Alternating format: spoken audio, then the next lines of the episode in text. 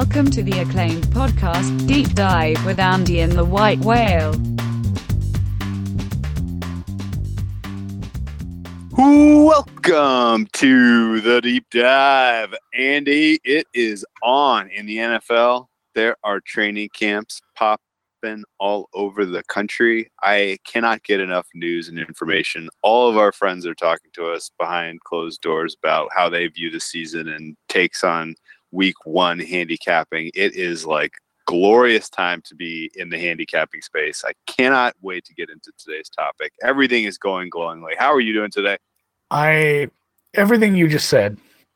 Like I I just my my heart is full. I said that today. I'm seeing I'm seeing Twitter DM groups full of NFL talk.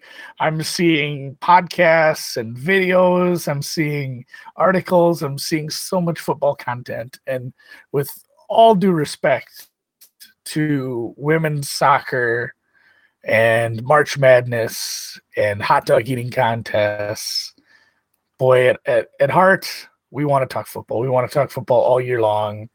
It sucks that we have to take a little hiatus, but you just can't. I suppose we could if we tried, but I'm so happy it's finally. It's not even that close. Like there's still like seven weeks, dude. It's it, maybe it's six, six and a half ish. How Yeah, far off six is the Hall of Fame game? But at this still, point? oh no, that that's very close. We're super close to Hall of Fame game.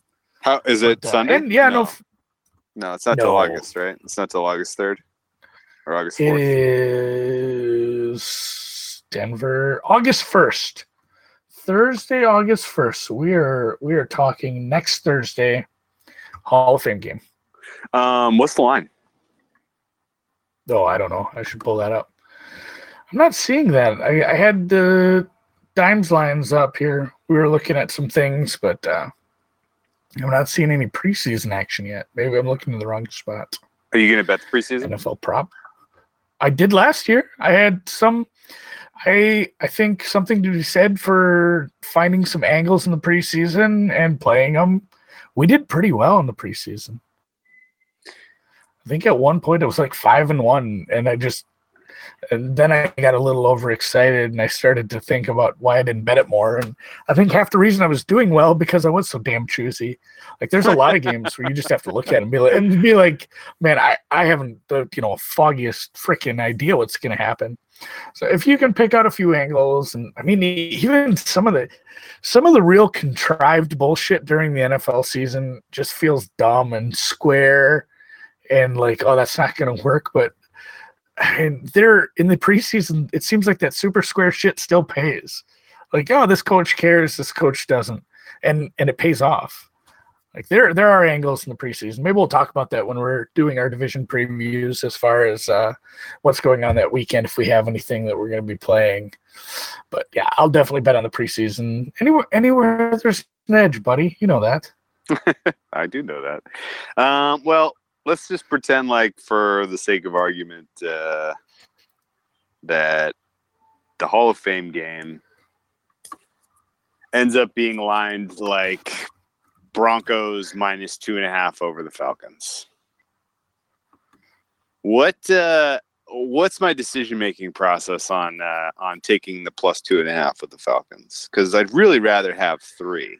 You know, like I really I, I don't want to be I don't want to be hooked there. You know, I think you know my gut's telling me three is better than two and a half, but I don't think the market's going to give me a three. So what should I do? Oh, I don't know. Well, trend wise, the last three years it's been within three points. Oh really? 17, 16, 2018, and canceled due to poor field conditions. Oh, I remember that one. Um, Remember that? That was the weirdest damn yeah, thing. But no, painted- they back back to your question. Yeah, yeah. Why don't you just buy the hook, whale? Should I buy the hook? What could That possibly is go a wrong? Good question. That's a good question. In fact, that's a good setup for a whole podcast um, because commonly you see this bantied about amongst people who have been doing this a long time. Uh, I think we subscribe to this uh, general philosophy, and it's not do to buy the hook or not to buy the hook. This is entirely the philosophy of know how much each half point in the NFL is worth. Because guess what? All half points are not created equal. And in fact, if you break it down from a mathematics standpoint, the disparity between some half points and some other half points, depending on the number, is crazy. Crazy. And this lends itself to a lot of important things to have in the back of your mind as far as it you know, pertains to you know when you enter the market on any given you know spread, uh, how you play you know advantage teasers.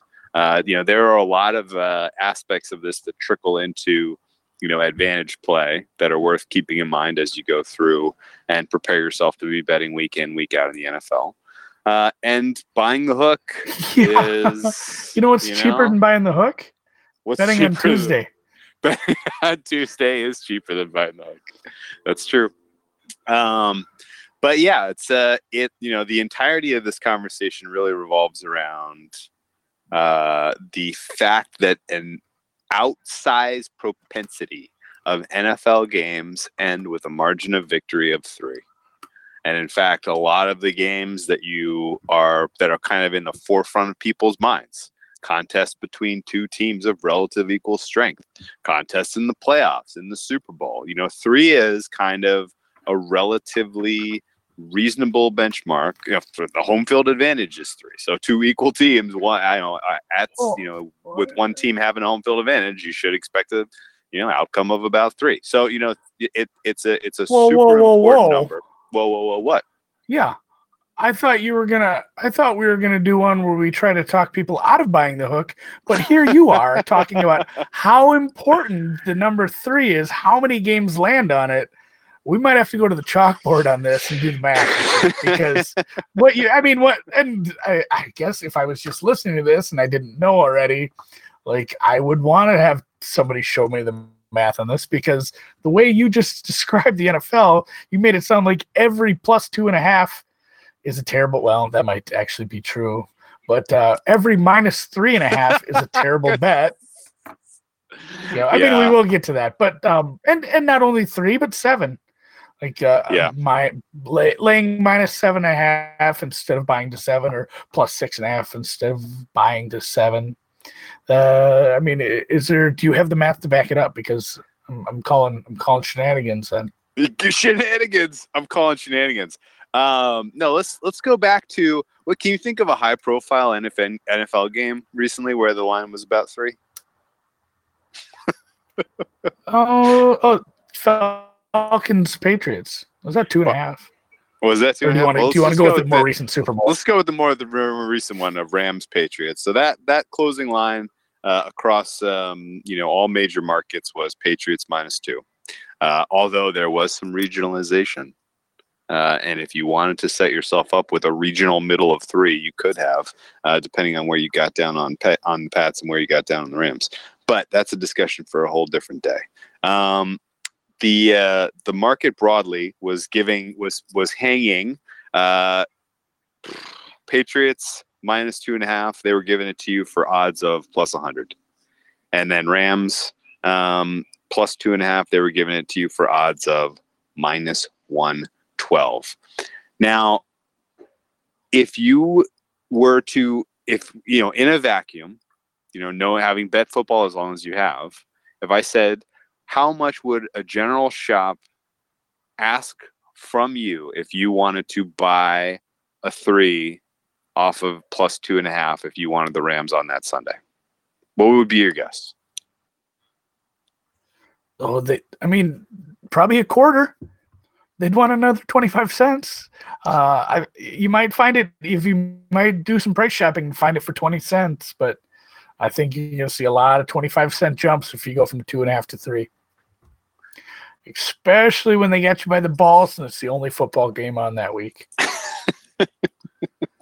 yeah, that's a fair point. Um, so at Pinnacle, for instance, for example, not to single them out, not to you know, not to point fingers here, um, but uh, the cost of doing business there to go from plus two and a half to plus three uh, reflected a 33 per 33 cent increase in the odds. You went from minus 112 to minus 145 to make that happen. That's outlandish. That's- it's ridiculous. Um, okay, so if we're kind of sitting here saying this is ridiculous and 25 cents or, or 30 cents even is is crazy well what what is a three worth you know how going from two and a half to three what is that worth what kind of um, you know transaction should price should we put on this so that we know hey if we should should we go buy this half point here let's compare the price that they're asking to what we know it to be worth and see if there's added value in making Yeah. that purchase or if we are adding to our vig because the bottom line is as far as i'm concerned about buying the hook selling the hook blah blah blah blah blah you know I, buying the hook in particular my general thought is if you do not have an advantage on rams plus two and a half then you certainly do not have an advantage on rams plus three including the extra vig that they've just tacked on. At a higher right? And and back to your go and you know and back to your point there 100% is a price that is okay to buy the hook at yeah of course. Uh, we we're, and we'll we're and spoiler alert we're gonna, we're gonna put a price on that but to buy from two and a half to three and a half we said 33 cents at pinnacle. There obviously that's that's too much. I'm just spoiler alert that is a minus ev move. Don't do that. It's going to be a bad long-term move but there is a price point in which it's worth it. I mean uh spoiler alert it it's doesn't exist. It's a, well, yeah, it. you, yeah, maybe you would. I mean, you never know. There might be a local out there who's selling You points never for know. too cheap. You never know. But you can you can check this out anyway. Um, so let's kind of going back to our example about the Rams there. Um, the difference in price between plus three and plus two and a half you know, you know, and we're we're out here slinging U.S. odds because we're stupid Americans, and because I, I do you know the story behind U.S. odds.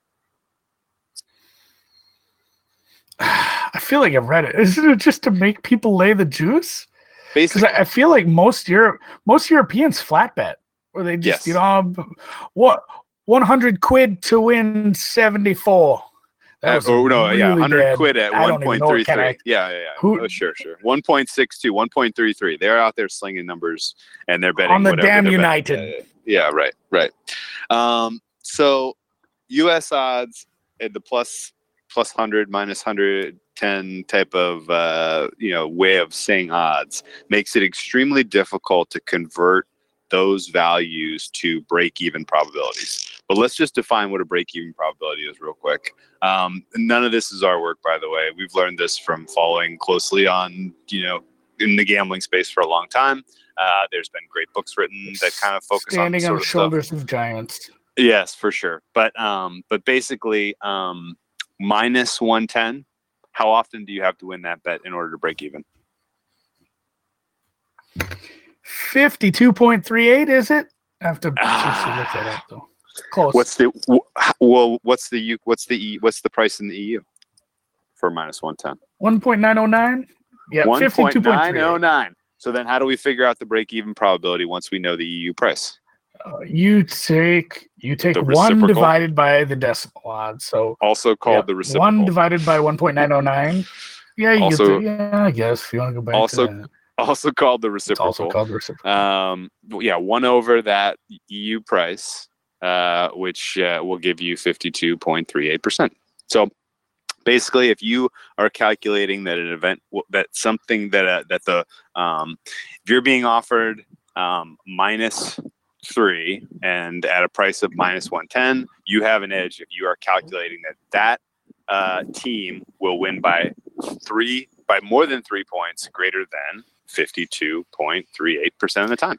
Does that sound fair? Yep. That's uh, fair. I'll give what you that one. What about push? What about a push? What happens if I push? Push probabilities definitely come into play. Okay. What's a push and that's where that's where it does get a little tricky. What's a push The probability? probability that it pushes. Explain that in a little more detail for me. Put a little bit more context around that for me. I S- I I feel like, and maybe I'm maybe I'm in the wrong how I feel about it, but I, I feel like that's when you that's the context you need when you start moving from one to another. When you start you need that to make comparisons.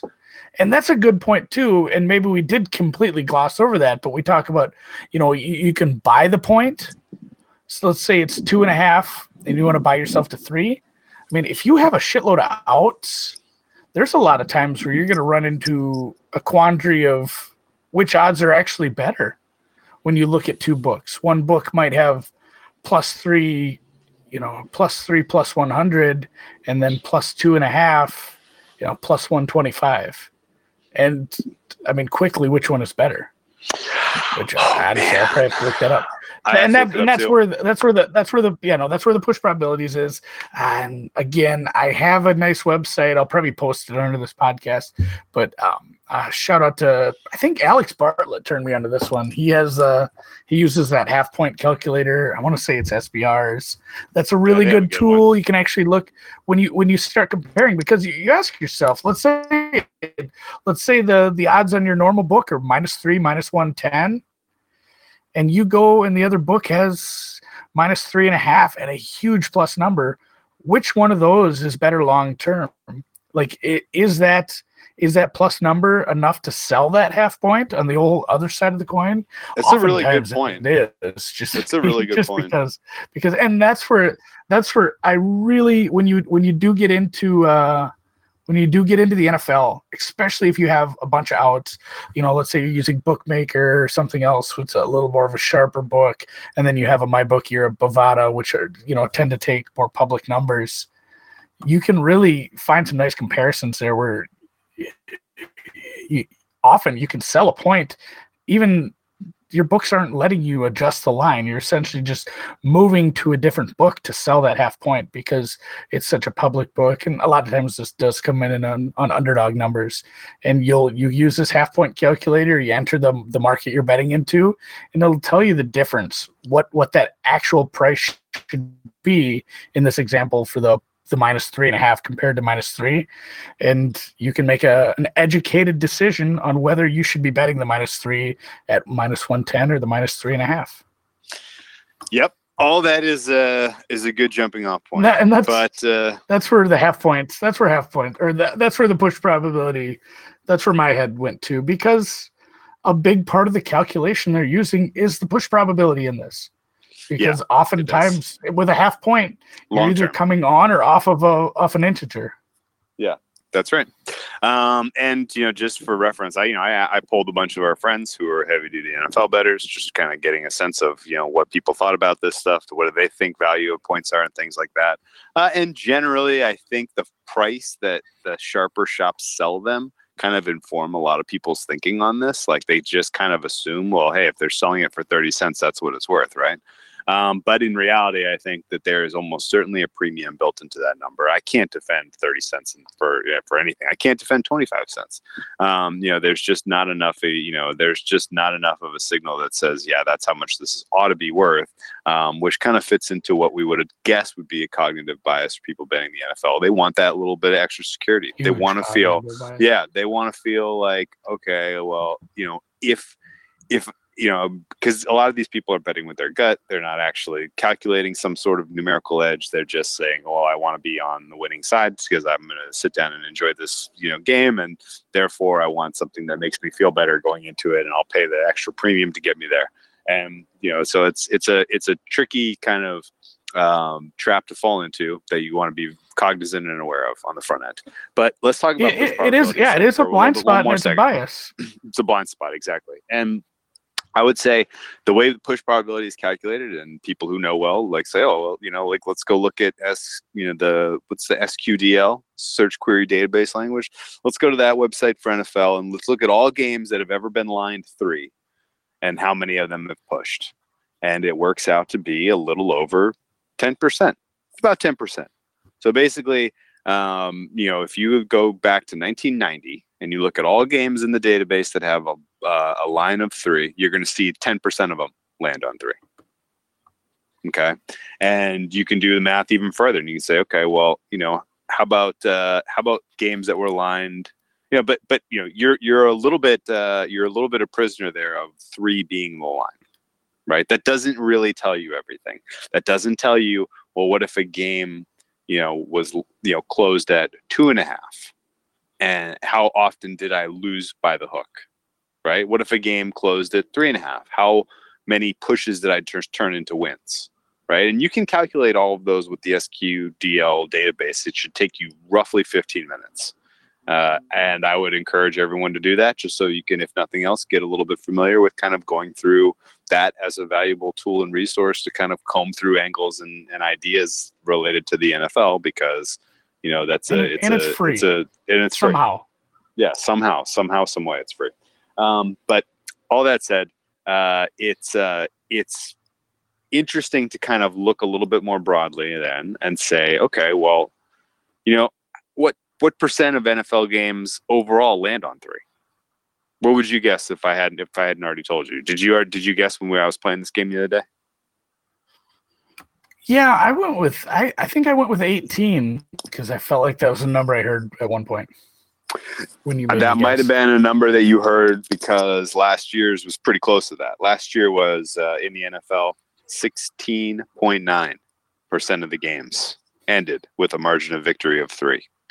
Um, year over year, this is a pretty stable number. Actually, I was surprised. I thought to myself, and you brought this question up too, which is, you know, now that the extra point is farther back, you know, now that teams are you know are are are more you know are passing more aggressively and scoring more points overall. I mean totals are like three four points higher on average than they were four or five years ago. So scoring is up. Oh yeah. ex- extra points uh, conversion is down. Does this change how often games end on three? And i thought to myself oh man i bet you it ha- i bet you it has to have. But lo and behold this thing is freaking stable going back to 2002 pulled the data for every year and looked at the percentages and it turns out it's right around 15% pretty much every year. There's a couple low outliers where it's 10 10.5% in 2008 10.9 in 2014 but year over year this sucker is stable as can be. About 15% of the games land on a margin of victory of three Uh, that's a lot How far how far back can we go on that? Because you, you know it got me thinking when I did bring up the the two or the extra point. Got to give away the give away the meat there. I wonder about when when we switched to allow the two point conversion in '94. If that changed anything, because you have a if you had a if you can go back far enough, you can actually you have a pretty good data set of like 1994 to maybe even just cutting it off at when they changed the extra point rule. There's a pretty Yeah. nice data set there to look at. That- that would I, I think that might be worth looking into because that's I know the- interesting. that that I wouldn't know- shock me at all. right, Right. I know there were more games lined three and that pushed a three in that time window than there have been of recently. But uh, I don't know exactly what the numbers are. I'll tell you this much. I my kind of frame of reference for all data and numbers and statistics in terms of understanding what has happened and what will forward happen in the NFL kind of all stops at about 2002. I never really go farther back than that. Uh, and a lot of that is because that was about the time that passing uh, really became a much bigger part of the game, and pass interference being called pretty aggressively was a huge part of that. Um, does that pass the smell test to you, or am I, have I kind of tricked myself into some stupid narrative that's not? Yeah, no, that that seems just that seems really arbitrary, honestly. really. I mean, if maybe if you had a few more minutes, yeah, if you had a few more minutes, you could probably talk me into it. But no, that Okay. that feels. I I don't feel like there was a giant material change in the NFL. okay, well, I mean, what I- every okay, league way I got changes there- gradually, but the, the way, but the as way far as comparing is, two uh, teams in a full yeah. game, the w- the way I got there is I was basically looking at distributions of scoring yards, you know, di- distributions of scoring over the course of a season year over year, and there's a there's a legitimate the shape is exactly the same, and there's a legitimate shift uh, around that time. Uh, I looked at kind of relationship of yards points per game. yard points per game, yards per you know the the correlation between yards gained and points scored, all all of that stuff, all kind of like all of the distributions sort of shift and break around that time. So I kind of use that sort of as my mental cutoff of the modern NFL, quote unquote. Um, and I was kind of hoping you. I was kind of hoping you were going to say something like, p- scoring was up like, you know, on average, like twenty points a week that day. like, well, the Texans, Texans came Oh, there was a new into team. the league. Yeah, like I knew, I new knew it team. wasn't gonna. Like, you know, Yeah. There was another team. No, I just wanted to make a fun joke though. But uh, Yeah, yeah, yeah. um, no, it's so, you know whose I mean, back it to the back It's, to the uh, buying the points. uh, no, I'm I'm stuck.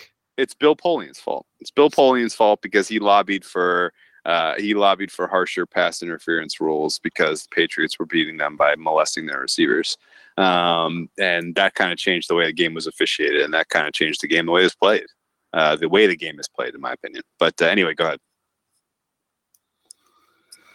Well, now I'm stuck on my example because I had to go freaking look it up. So, do you want to do you want to take a guess on what this this calculator comes up with? What a fair price would be to lay an extra half point to sell a half point from from minus three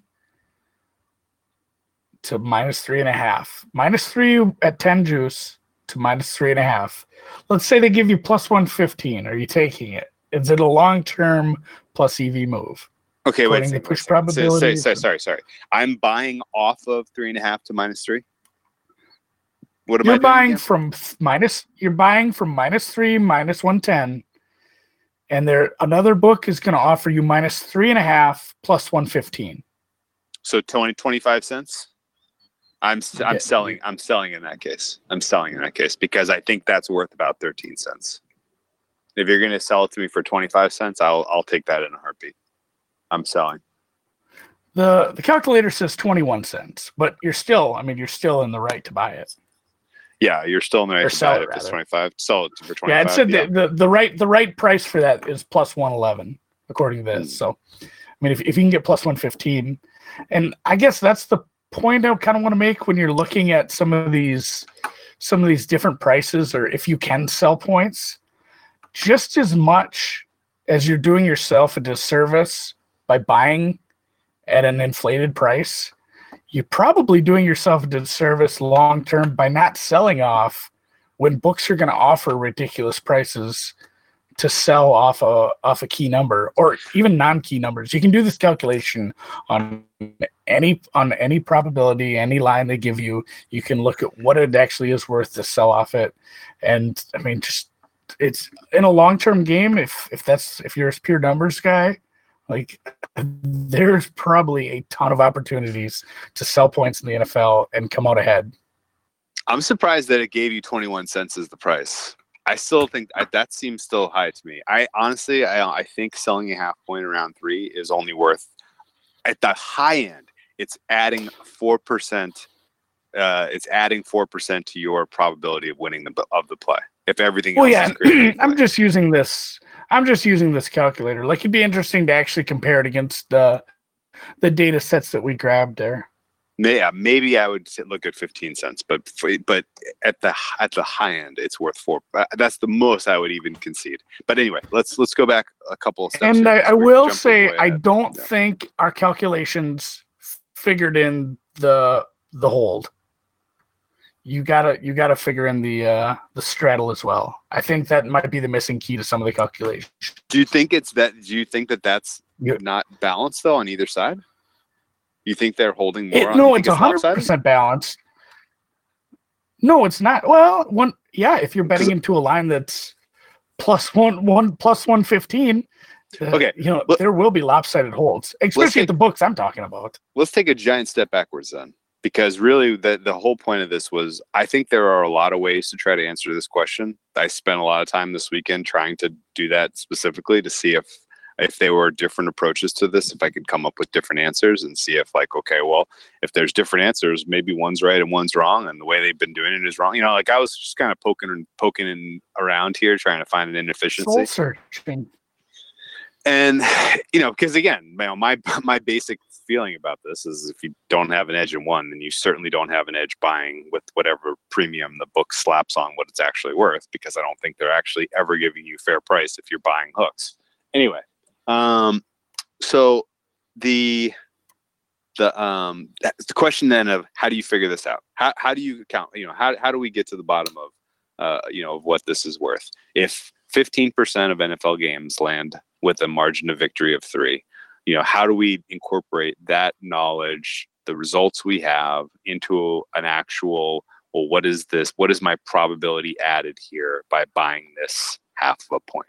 Because it, all this comes down to is price is basically can is price is directly um, equal to break even probability and two prices have two break even probabilities and the difference between those probabilities is what you are paying for and if what you are paying for in terms of probability added is less than what it actually is providing then you've been sold a bag of nonsense is that is that a fair way to characterize this Yeah, and I mean, in, in just some of your examples, like we, we talked about minus 110 to break even at minus 110, you need to win 52.38% of the time. So if we just add a quarter, and it sucks because, like we said, US odds aren't linear. So we are going to have to convert, and minus 135 is uh, 1.741. You take the reciprocal of that, it's about 4% higher, which doesn't sound like a lot, but when you start dealing with beating these uh, beating these markets, you have to win four percent more of the time. If you're at 135, it gets pretty hairy pretty quick. yeah yeah 57.44 you get to. Yep. So So- over over four percent. No, over five percent more. Yeah. Yeah. So let's okay, so let's go go back a couple steps again and say, okay, so 15, you're telling me 15% of games land on three as the margin of victory. Um, that's actually not the most common bin, but only because I kind of cheated here. Um, I've taken all games that have a margin of victory over two touchdowns and two extra points. So anything over 14, lump that together. What percentage of games do you think uh, that uh, are accounted for in that bin? Like thirty percent, because you told me. Yes, 30%. That's correct. So 30%. Which actually, 30 when I when I saw Yeah, that, that Yeah. was a little that that that I didn't think it'd be that high. Like when you Yeah. showed me the distribution you came up with with the data set. Yeah. Yeah, it's over 30% of games end up you know with a margin of victory of over two touchdowns. Yeah. Seems high, but I trust you. Well, this is this is this is a this is a full on breakdown of what we've what has actually transpired. These are this is data and facts. This is not in, in whatever you know in any sense of the word. No, none of this uh, is you know, opinion. sp- opinion, right? So and and you know we'll have to we'll have to delve into what this means another time. But thirty percent of games finish with a margin of victory over two touchdowns. You got a ballpark for me of of about how many games are lined over two touchdowns? Jesus, what like two percent? yes, two exactly two, exactly two percent. Two percent of games have, and and that's even including 14s. So over 14, as far as a uh, as far as a line, is freaking rare. Yet it occurs about 30 percent of the time. So think think about that for a little bit, but we'll come back to this. Um, after three, you got to guess what the next most common margin of victory is. What seven? Six or seven, ten, Seven. seven? Seven, yeah, Mhm. nine point two percent of games. Basically, basically a little under ten percent of games uh, land on seven. Uh, after that, five percent of games land on ten, and uh, five point seven percent of games land on ten, and five point one land on fourteen. So clearly, your most common uh, scores actually. Ooh, I skipped by six.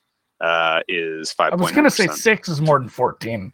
Has to be. barely barely though not by a whole heck of a lot not by a whole heck of a lot so um so again kind of the colloquial term for these as you hear people talk about gambling and sport and nfl especially is what key numbers right And- three is three and again even all key And they're numbers not are wrong. created e- yeah they're not wrong. All, all key numbers not created equally. Three clearly the keyest of key numbers. Seven the, the next most key. And then weak key numbers i would say are in in in uh, in order 6 10 14 and 4 so um yeah, second class keys. Second class keys and this is literally just like how often this is this is just frequency of occurrence over going back to uh, the data set which i have back to 2002 so what do we do with this now should we look at like a smaller subset of da- data because like I don't really care about games that are you know a touchdown spread. What the value of three is in those games, right? Like these are you know like I, Well, like, let's, I let's do really a small range around three. yeah. Let's put a little band around three.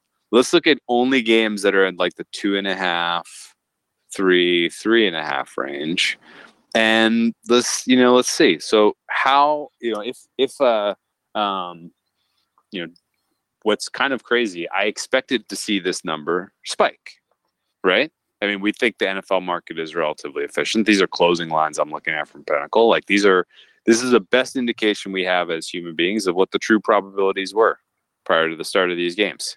You would Was, think was this the biggest surprise to you? Oh, absolutely, it was the biggest surprise. Absolutely, I think Not it was for me too.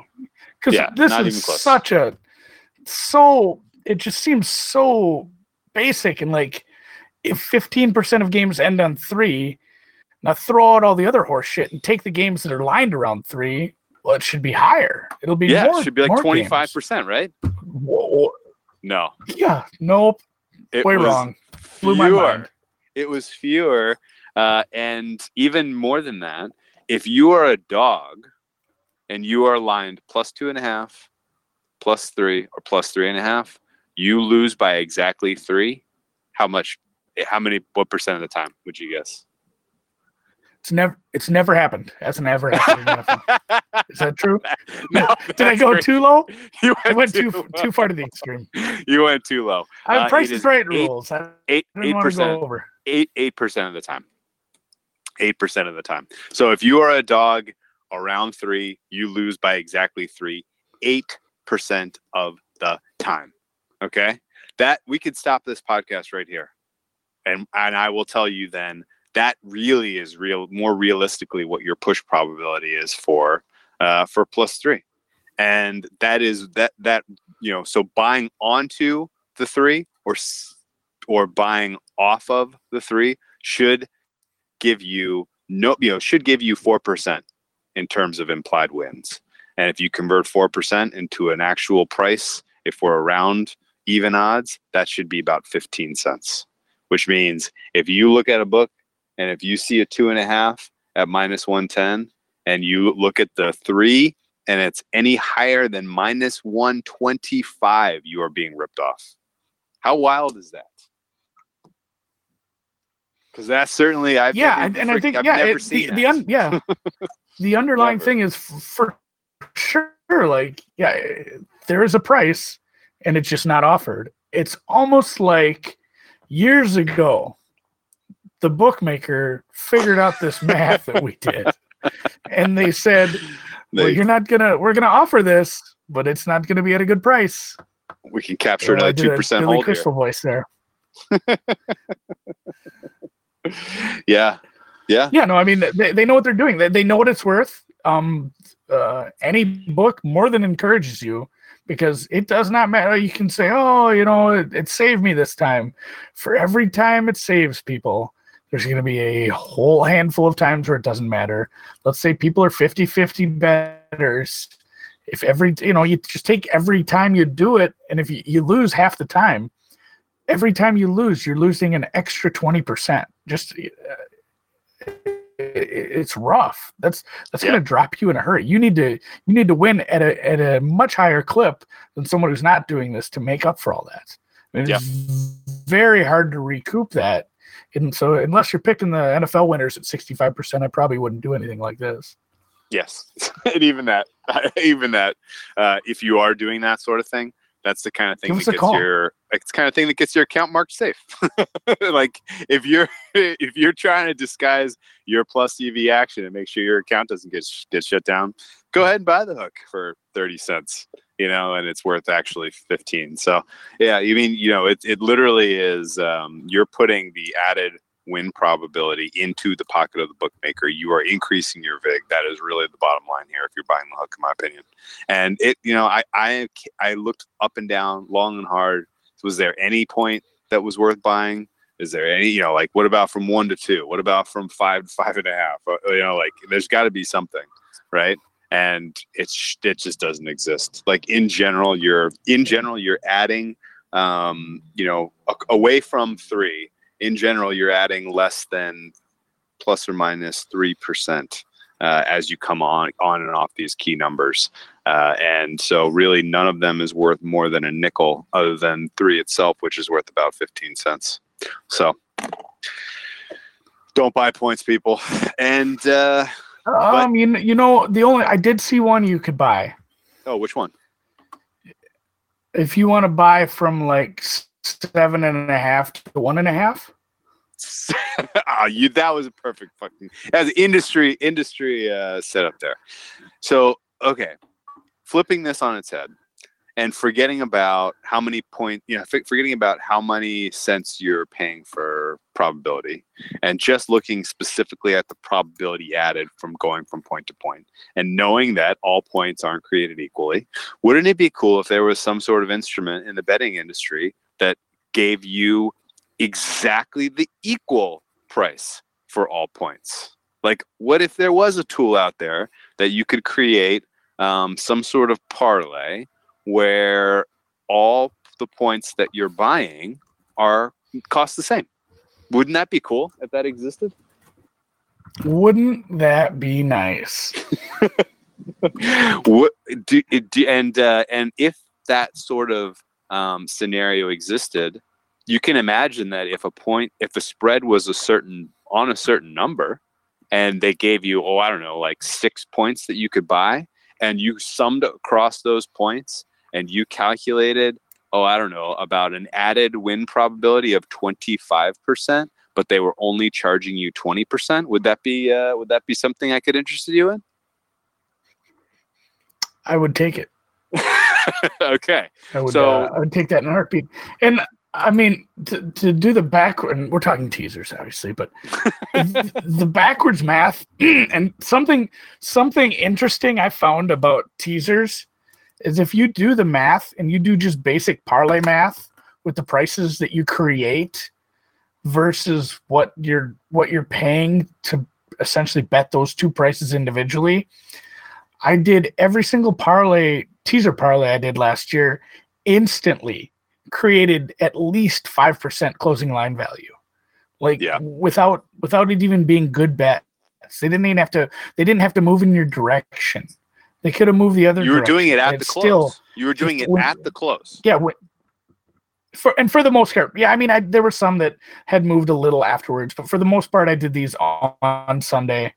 I because all the information that I'd ever you know garnered on teasers uh, was mostly based off the closing line, so I didn't want to be doing them early in the week. But yeah, even ones that would have a very late move and it'd move against you, there would still be closing line value, which just speaks to the fact that you're getting a plus EV bet in the long term, even though it's a parlay, it's buying points, and it's still it's still because of the probabilities we talked about, because of the cost of a point, and in this case, depending where you bet, obviously you can't be doing this at nitrogen where it's like a, a buck thirty to do this sort of stuff. but yeah, if you want to if you want to be a dipshit and buy from uh, minus three to plus three, crossing zero and doing something wild like that, that costs you the exact same as buying from minus seven and a half to minus one and a half, crossing seven, crossing three, Six, crossing six, four, and even to a lesser extent, four. Four two is like a third and tier. two two major know, keys number. and two minor keys. Yeah. Yeah, A minor. So Yeah. I mean, the, the fact that you get the exact same price to do something like that as you do, because and this is something we talked pre-pod. You know, we we were uh, having a mild discussion on what did we find as far as what it costs to buy off points, and like we said, 20, 25 cents to be buying off a three, three and a half. Whereas I found that's and that's a half a point. Whereas I found some dead numbers that you were allowed to buy or sell off of. They charge you 10 cents to buy a full point. So, like Whale said at the beginning of the pod, not all numbers are creative equal, created equal. Obviously, you know, we talk about the key numbers and some of the shit numbers like one to two or pick to one, you know, four and a half to five and a half. Those numbers are not going to cost the same. They're going to be greatly discounted because they don't matter as much because, you know, the the final uh, what do you call it? the margin of victory just doesn't land on that as often. In Yeah. in this case, everything costs the same, so you can buy all the good stuff for the same price as the shitty stuff, and that's where that comes in. Yep, that was well put. Um, any other kind of key uh, lessons from teasers that are worth just dropping in this uh, little little nugget of wisdom moment of the pot? Minus one ten, six points. That's about as far had- as you want to go. Yeah, yeah, that's. I mean, there is there is plus EV at uh, at minus six or six and a half point teasers. There is even some plus EV stuff at uh, seven point teasers if you find the exact right one. Uh, I think the biggest thing I've learned is just not to force one. Like sometimes I'm like, I gotta find one. I really gotta find one. And there are ways. Uh, there and there are ways to even whittle it down further. If you another off pod discussion we had about if there is actually correlation between the total and things that are happening with the margin of victory, which we have to dig into yet. But there is correlation between you know these basic handicap teasers and the total. Like if you go put some parameters in where you're betting lower totals, you're gonna have a little better luck. But basically, you only need to hit you only need to hit single legs at a I want to say it's like 70 72 percent rate. Yeah. And then these Wong teasers, which I'm gonna I'll probably put something up because I've been working on that article for like a freaking year. Yeah, But uh, on these publish Wong teasers, it's yeah, it's you're you're getting over that threshold. And basically, it's Yeah. the same thing we're talking about with the with the buying and selling points. Here's a threshold. If you can beat it, it's worth selling a point. You can't beat it. In this case, here's the threshold. Can you beat it by selling those six points? And in the long term, on certain numbers, you can with a teaser. So a lot of people, you know, they'll look at teasers, parlays, whatnot as square action, bad action, which a lot of teasers are. Look, look at someone teasing NFL or NBA totals. That's not going to work. but um, this is, I mean, this is for sure. It's just, it's, it's a proven thing. Again, you know, another yeah, another another great example of a way to get your account marked safe if you are an advantage player is uh, you know bet teasers across zero because uh, all of those points that you go across the middle are worth sparingly little, uh, and you're paying the same price as you would as you going across seven, six, four, and three. So, um, other kind of key. Yeah, one of you know, those you're bet. I mean, you're you're buying off a tie. You're essentially buying off the chance that there's a tie. One of those You know, points is Would you? there would are you, so there- few there- ties. there have been more games that with an exact margin of victory of like 19 than there have of ties in my database like like just some crazy there was some ties are so freaking infrequent uh, and granted we're you know we're saying all this about how infrequent ties are and what was clear was there have been a lot more ties recently like there used to be no ties in the nfl and there have been a lot more ties recently uh, and it's also worth considering that the nfl is tweaking the overtime rules year over year over year. Um, it's getting shorter and shorter and shorter. Less and less opportunities to to drive and score. Um, more and more opportunities to give both teams the ball uh, in overtime.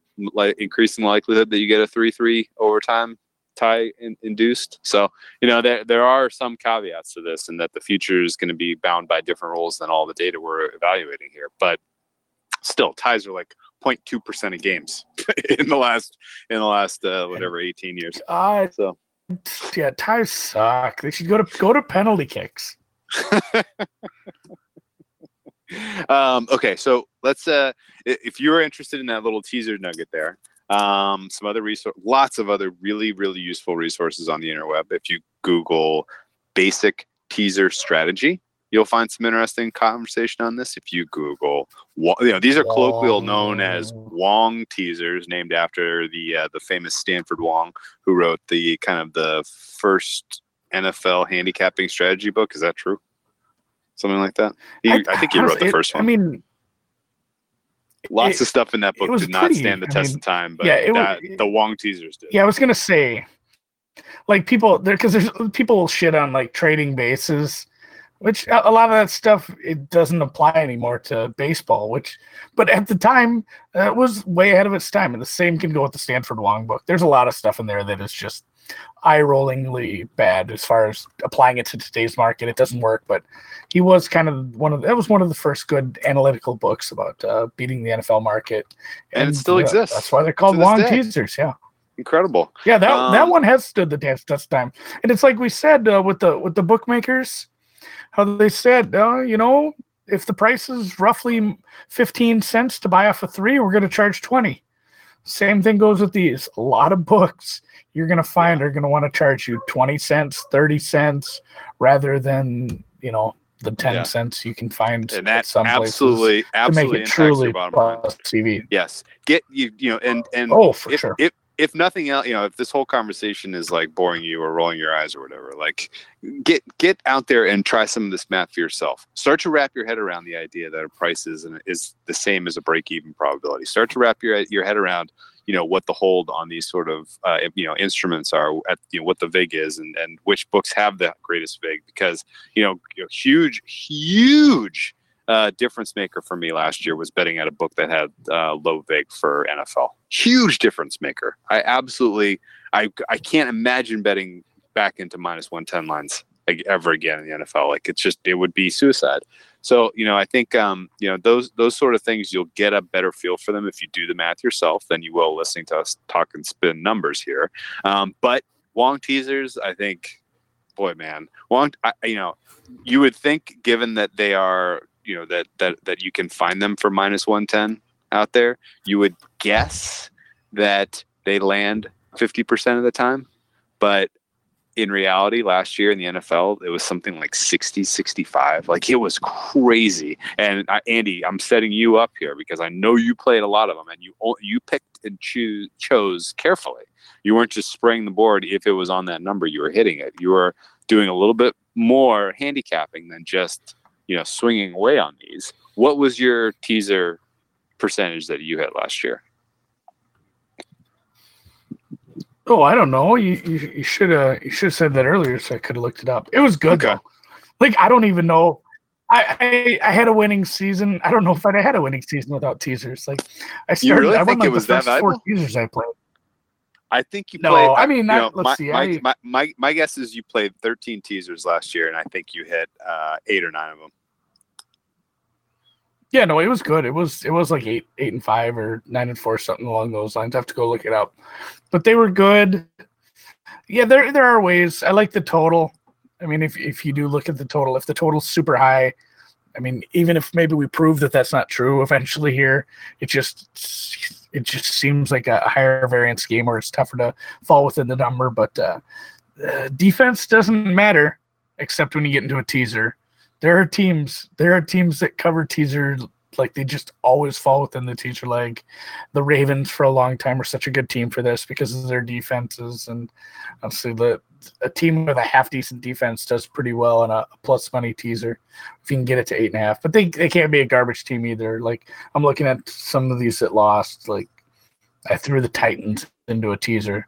Uh, that Yeah. sort of stuff just isn't gonna Yeah. work all right the opposite side of this thing pleasers i want to bring i want to i want to have a little bit of a kind of breaking ground conversation here because no one really talks about pleasers we we swing away on some alternate totals in primetime games because prices are offered that are just outrageous and we take advantage of those. Uh, i think in my head at least the pleaser situation is the same sort of thing. Like if you have a team that's favored by and really what we're trying to do here is capture value on the fact that 30% of games end uh, end with i was a, just uh, gonna say go back to that margin over 14 30%. or over yeah. thing or 14 or over right yeah so if you're if you're gonna if you're gonna sell six points uh, you know you're gonna sell them and the book is gonna get fair value if you're selling from zero to six right or from one to seven or from two to eight right? Like you're gonna you're giving the book fair value selling the, those six points or probably you're probably getting screwed. You're probably selling yourself short if you're selling those six points right? But if you are at, out at like seven and a half and you sell to six you may look at it and be like god this is a ridiculously huge number. I don't feel great about it. But the points that you just sold those six points you just sold across they're not worth very much. They're not worth much at all. Half a percent a percent at the most. Like you're talking about probably you know if you can sell something and reduce your win probability to the tune of 20%. Um, but you do so by selling points that are worth a percent a piece, six of them. You know, it's, it's the, like you can absolutely create value, scoop value doing this sort of stuff. Um, and I think it's it's at the extremes. You know, I, I don't think you're. I don't think it's uh it's a matter of taking an eight point dog and making it a two point you know two point dog. That's not it. It's clearly in the in the favorite side of things going up, uh, where you can kind of capture value on this but this is this is all just kind of stuff that I noticed in looking at the data. Not haven't fully fleshed this out yet, but alternate uh, alternate lines, sides, and totals when you can find them for some of the higher profile games.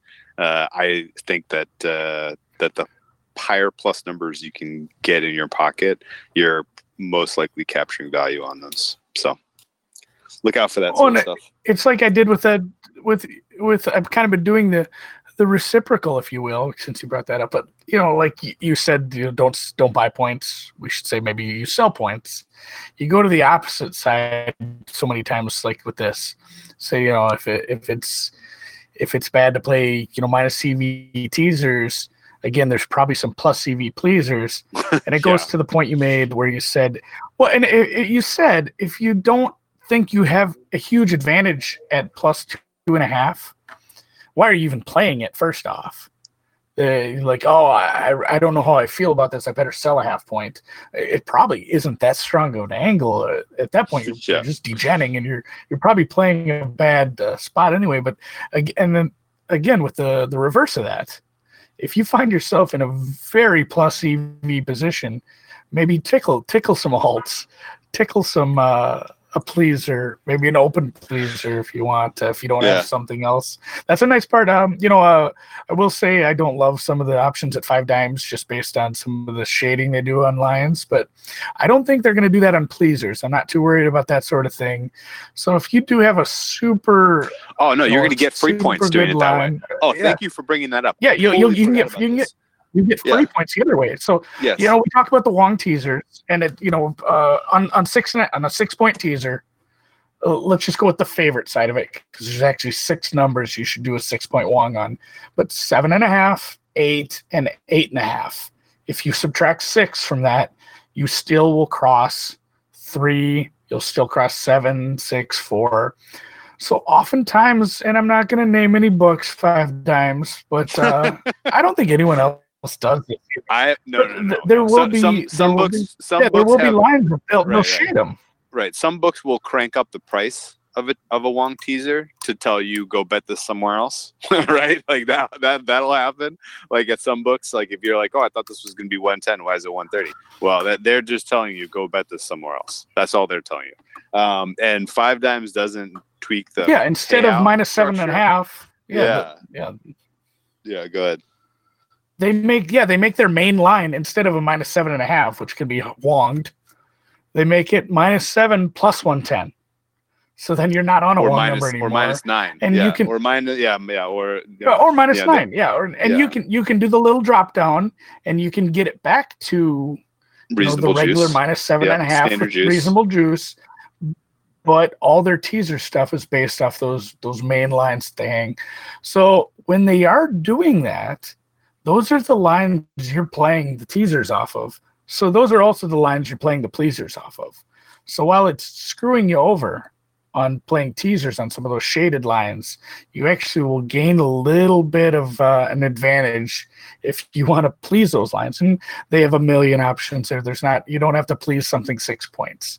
So if you really like something, it's not it's not the worst idea to maybe throw it in a four four or five point pleaser, maybe an open leg, and wait for something later in the year. Hit a nice big uh, a nice big strike on something that you found a you know a quantifiable big edge on.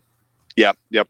And I would go so far to to just like you know if you're if you're getting into this space or if you are already in the space of media or something like that and you're commonly looking at odd screens like don't be fooled by the fact that what is being pulled onto the odd screen for from 5Dimes on certain NFL games is going to look way off market right it's going to be like whoa what why is Green Bay minus nine? Everywhere else they're minus seven and a half. What the hell?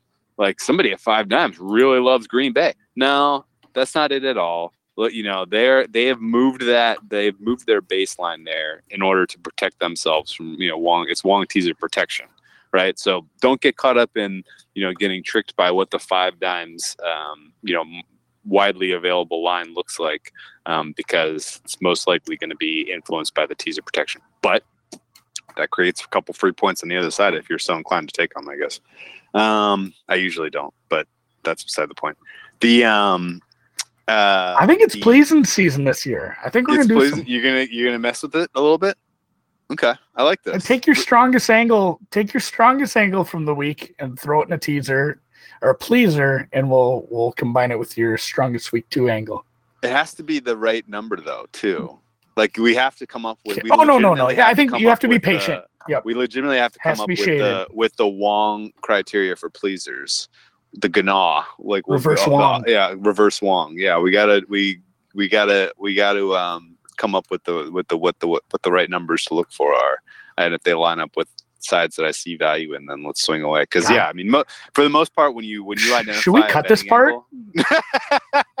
no way, no way, no way. But like, I think we're just we're just uh, putting Anyway. a book out of business. here. don't worry, don't worry about it. Don't worry about it. Don't worry about it. Um, but yeah, no, I think um, I think you know the best once you kind of think you have an angle, like even if as best you can back test it, you really don't know until you actually put it to, into into action for yourself and see for yourself. So we'll do that this year with pleasers and see if we can't line our pockets a little on, on top of doing well in the NFL. Um, how much is a point worth? Uh, I think we've kind of nailed the major issue here about buying and selling points. So let's talk about a di- slightly different angle here, which is well, when you know when do I take the points versus when do I play the money line? And this is tricky because still, you know, there technically there should be a correct answer, right? Like technically, one of the two has higher expected value than the other, um, and it should be entirely based on price and independent of, um, you know, independent of the um, uh, the total uh, and whatever the line itself is, right? Um, typically, this conversation and this discussion comes up around three and under three, right? Typically, like, well, why would I? In what you know, what in what universe does it make sense for me to have plus one at minus one ten, where I'm laying the vig, versus getting you know plus 100 or at least minus 105 on Plus the money one. line Yeah.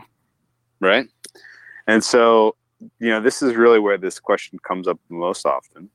Um, and what's interesting is you kind of, you know, again, kind of going with the the pinnacle, pinnacle closing spreads and pinnacle closing money lines. There's a pretty clear and obvious linear relationship between the spread and the money line.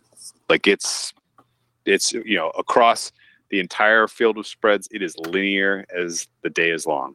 And in fact, if you happen to know the money line, um, it uh, the the spread can be you know the, the the the correlation between the money line and the spread is uh, r squared of 0.9797, which is freaking high.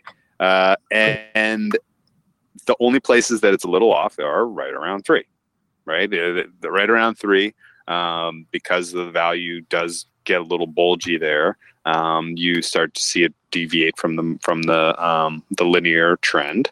Um, and what else is funny is that if you put all of the threes in a basket across all of time, the distribution of money lines is actually pretty broad.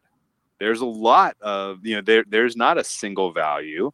Uh, you know, it's a little bit um, little bit broad, and that's kind of I think a little. I think it's um, a factor of them not being perfectly pinned, right? Like they're not chained. It's not a chained market. They're a little bit different. Sometimes people will bet into one market and not the other. Do You think that uh, has any influence on this? Like what? Like why? Like why is it possible that if I take all the minus threes at even juice in the history of the closing lines, I can see, you know, money lines as uh, as high as uh, 68% implied break even probability and as low as uh, 55. That's a huge freaking range, man. Like, what, what's accounting for that? You think? I, I mean, they are individual markets, but like you said, the correlation is so high. It's not. I mean, right away as you were talking, my mind went to tennis. Yeah, because there, it's still it, it's football. They have to play. Uh, the rules aren't as strict as far as you know. Tennis. The the tennis example is you can have two two players that their money line is identical to another match between two other players, but the spread is wildly different because of the style of play. And while the you know the odds of one man winning compared to the other match uh, are pretty equal, the one you know he's just not a not the kind of guy who breaks serve a lot. Maybe it's a he's a kind of big serve. He goes to a lot of tie breaks. The spread is going to be a lot smaller. It makes me think of that right away. As far as you know, with tennis, it's it's funny that way. But yeah, like like you said with football, the the correlation it's it's so heavy there. I guess what was the question again? Did you ask a question? Well, I, just, I guess the, the, differences in there. Yeah, no, I mean, they, they are. It is why, an individual market. I mean, they, right, they do right, have to yeah. protect some liability there. Yeah. Okay. So that just the fact that just the fact that there are differences, I think, points to their you know math can help make a difference here, right? Like you can legitimately come up with okay, long term all you know the the closing market at penny long term tells me that a minus three is worth um you know oh shoot i have this all in break even probability and not in a uh, not an actual price so bear with me what's uh let's say my minus three is 61 and a half percent what's that price we could take the reciprocal A bunch. It's like it's like minus uh minus two hundred. Minus two hundred No. is uh sixty six. okay Yeah, two hundred is sixty six. You're talking so like, like minus minus one one fifty five. one One sixty one is is one fifty five. so this is us um, doing math on air. Yeah. no, just that the the um if you know you can you can see you know you can you you know what the average um what the average relationship between a money line and a three minus three is from all of the closing lines from the past you know the past 10 15 years and if you're getting offered a money line that's to the right of the median, then there's added value in it, right? And if you're getting one that's to the left, it's more expensive, then you're you're being asked to pay more. So I, you know, I think there is a pretty quick check and a pretty quick calc you can do with any point spread um, to kind of understand. Okay, well, if I'm getting a money line better than blank, then I'm better off taking the money line. If I'm getting, um, you know, if I'm getting a price worse than blank, then I'm taking the points. So that's that seems totally reasonable, right? Yeah, no, for sure. Okay. Okay. There's and a lot of things there's like a lot of cases where it's it's a much better idea to take the money line. What else do you think about before you play a money line versus playing points if it's a dog? Because I never really, I, mean, never, honestly, I just I've never, math. I've, I've never just kind of math on that. I, I've never done the math and laid the juice on a juicy money line versus just taking the points. I'm, I'm sure I have, but it's freaking rare. What, what kind I want to say the kind of thought process juiciest money, the juiciest money line. Um, usually I'm drinking. I was gonna say the last time I took a juicy money line, and this is gonna be a total like humble brag, like lucked myself into a win here. But uh the Vikings, the Minneapolis Miracle. Oh yeah. Like I just said, Yeah. got it. I just I just feel like they'll win. Like I feel like they got this game, and I laid a big money line. I mean, whatever that line, was it was well over two hundred. Minus Well, I- two fifty I'm ish. pretty sure it was. Yeah, I don't know how high it was, but I, I absolutely drank all the juice. I just said, "Fuck it, they're gonna win." I don't. I have no faith in the Saints team, but I don't know if they'll cover because it's still the Vikings. And at halftime, I felt like an idiot. Like, why did I not just lay the points? I can have so much more money in the pocket. And then later on in the game, I'm like, boy, why did I lay that kind of juice? I'm a big dumb idiot. They're gonna lose this game. This sucks so bad. Everybody in the bar is sad. And then after, you know, obviously the last play there, when all my friends were waiting for him to kick the extra point to cover the line, I just sat there quite smugly and uh, didn't mention it because I'm a winner. the the line the line was very much affected by that. I'm, I'm just a winner, so no, normally, and that's just a long way of saying I don't do that because I I rarely will do the math, and maybe that's a blind spot on my part because I think, you know, we said just like maybe it's a it's a fallacy, and I think it's one of the fallacies you learn when you first get into this, and you say, oh, like I, I'm starting to get smarter about this. Parlays are bad, teasers are bad, juice is bad. Juice isn't bad. Fine. Yeah, I mean, again, no. the, the the I mean, the one that the one that everybody goes to is the Mayweather Mayweather McGregor fight. Juice is example. Everything is relative. Everything is relative. Like I'm sure there's a ton of opportunities for you to bet yourself into minus 200 money lines and them to be plus EV positions, just Yeah. based on you know whatever you can figure out. And that's probably a blind spot on my part because it, it does. It's it's a bias in your head. Like, oh man, do I want to lay that kind of juice? And maybe that's worth looking into. Every time Yeah. we do one of these podcasts, we just end up with more projects. Yeah, I mean, you know, five is an interesting number because it's in the dead zone. It doesn't take a lot of um, doesn't take a lot of action either way to push it up to six or down to four, right? Um, and but you know, I, I have no idea how firmly chained the money line is on those kind of numbers because you know if you if you have a point spread of five, long term market would tell you that the the pairing that goes with the with a minus five uh, is 70% break even probability, which is a minus 233.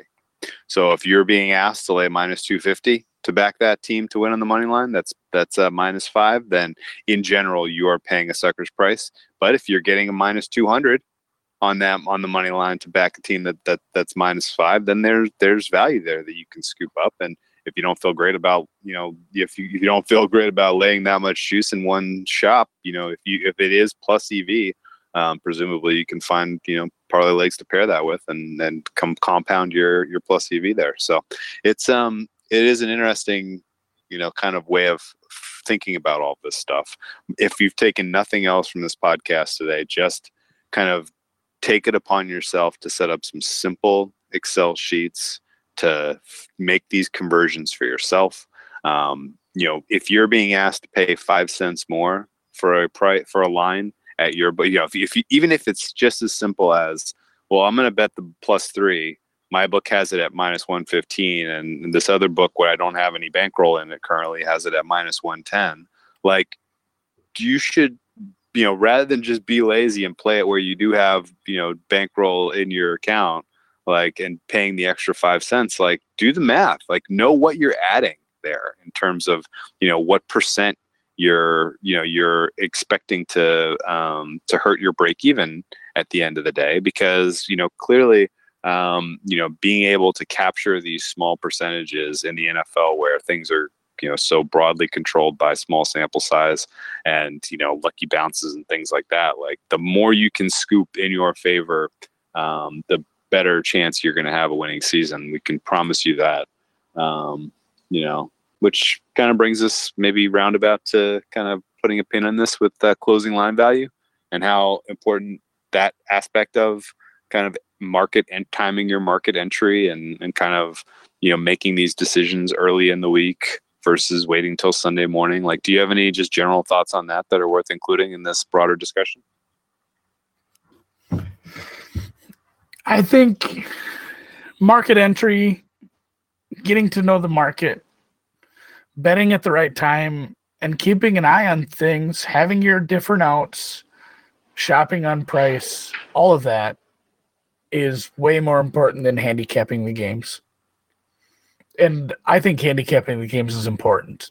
I think knowing, know having all the information, following the league closely, running the numbers, looking at stats, looking at correlations between stats, keeping a close eye on things. I don't want to discount any of that, but market entry is king.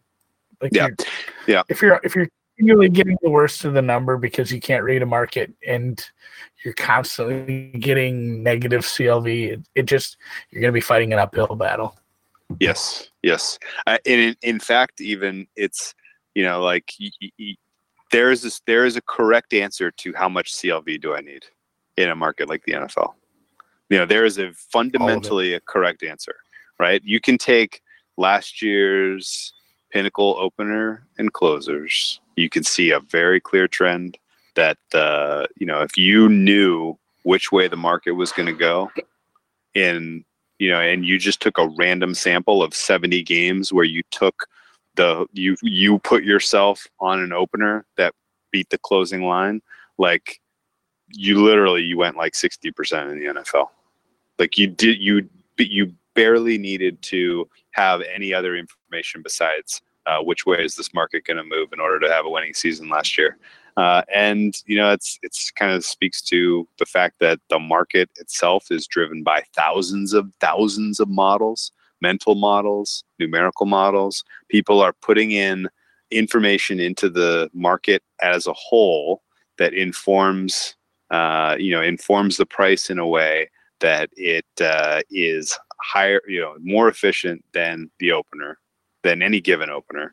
Uh, and you know, granted there you know the, the what was the what was the the other freaking crazy ass fact that I that we were talking with Suma about yesterday.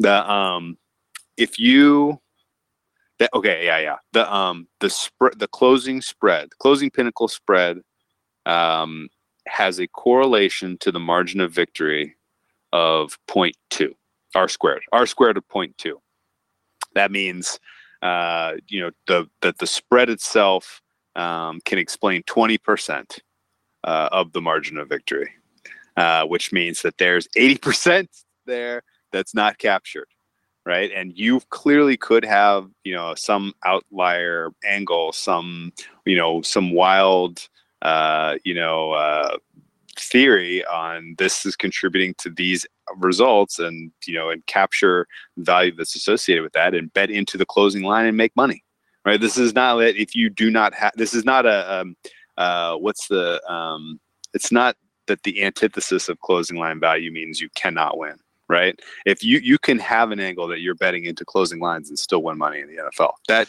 absolutely can exist. It absolutely does exist. We know people that do that for sure.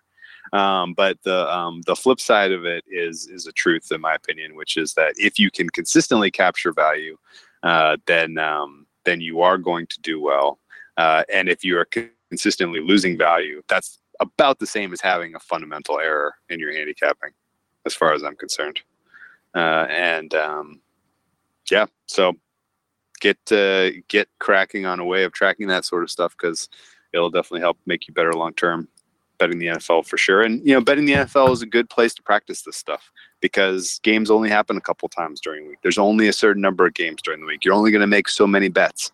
Like this, you know, the the small sample size part of the NFL betting like makes it um, a good kind of entry spot for understanding sort of the ins and outs of, of the way that a marketplace works i think even though it's an efficient market even though it's a you know it's a tough sport to beat even though you can be on the wrong side of luck uh, and have a losing season with a winning you know with a winning um, you know algorithm or strategy uh, it's still uh, you know it's still it, it lends itself to being able to to learn. I think. Did you agree with all that? Yeah, yeah, I only made I only made seventy three bets all year. It's through the playoffs. Does not count any futures or props or anything like that. But seventy three full true, you know, one unit bets. And I did find it. My teasers went twelve and five. I didn't even think it did that well. Oh, see, I yeah, 70, eh. that's seventy percent. But I, that's seventy percent. For some reason, I didn't like think it was 70%. that good. I thought you might have done even better than seventy percent. But how fucking good is that? That's awesome, man. Um, so yeah, I think um, uh, you know, I think the the closing line value, you know, part of this discussion and market movement, market entry, and all that sort of thing. Like, you know. this you're gonna you know the more you get into this you're gonna find out that um, you know oh my gosh, I need to know what books are market maker books, what books are retail books. Oh, I need to know um, when the market making books limits go up because that you know what happens in the immediate aftermath of limits going up can oftentimes be a truer indication in terms of um, you know what the correct direction of the market is than what happens before that because sometimes the moving you know the moves at market making books before the limits go up are um, you know are head fakes. Like that absolutely happens you know? So you, you're going to get to the point where you you start to realize you know when things are not moving based on injury news and nuggets um, a lot of times you know those are highly correlated with when limits go up and when uh, you know when you know some of the the sharper players are starting to get their action down at the books that are shaping the lines and then it all trickles down from there. So uh, get ahead of line moves. If you like to you know if you're gonna if you're gonna bet around a three you're better off waiting you know getting a number early before it disappears or waiting for a number if you think it'll manifest then you will ever be buying it. Ever. And you know i until actually running the numbers and seeing how much it, you ought to be paying for it if you're buying the hook you know i really didn't have my head wrapped around um, you know any of this stuff. So uh, i feel like just prepping for this episode has made me kind of more prepared so that was a good outcome of this Yeah, this one's gonna have to have some links and articles to go with it. I think we might. Should we do a video where we have a chalkboard and do this math? Because some of it is a little dense when you explain it. But I hope I think yeah, abstract. I think I think for the most part you did a great job explaining it. And I mean, just basically, there's a price. There's a price based on math, and it's not available. Yep. So all all points are all fine points, are not well- yeah. All points are not created equal. Half points around three are worth about four percent. The price that that would that would um, that would correlate to a 15 percent you know uh you know uh 15 difference in price. 15 cents 15 cent difference in price. Four percent implied break even probability. And uh, take it all to the bank. To the fucking bank,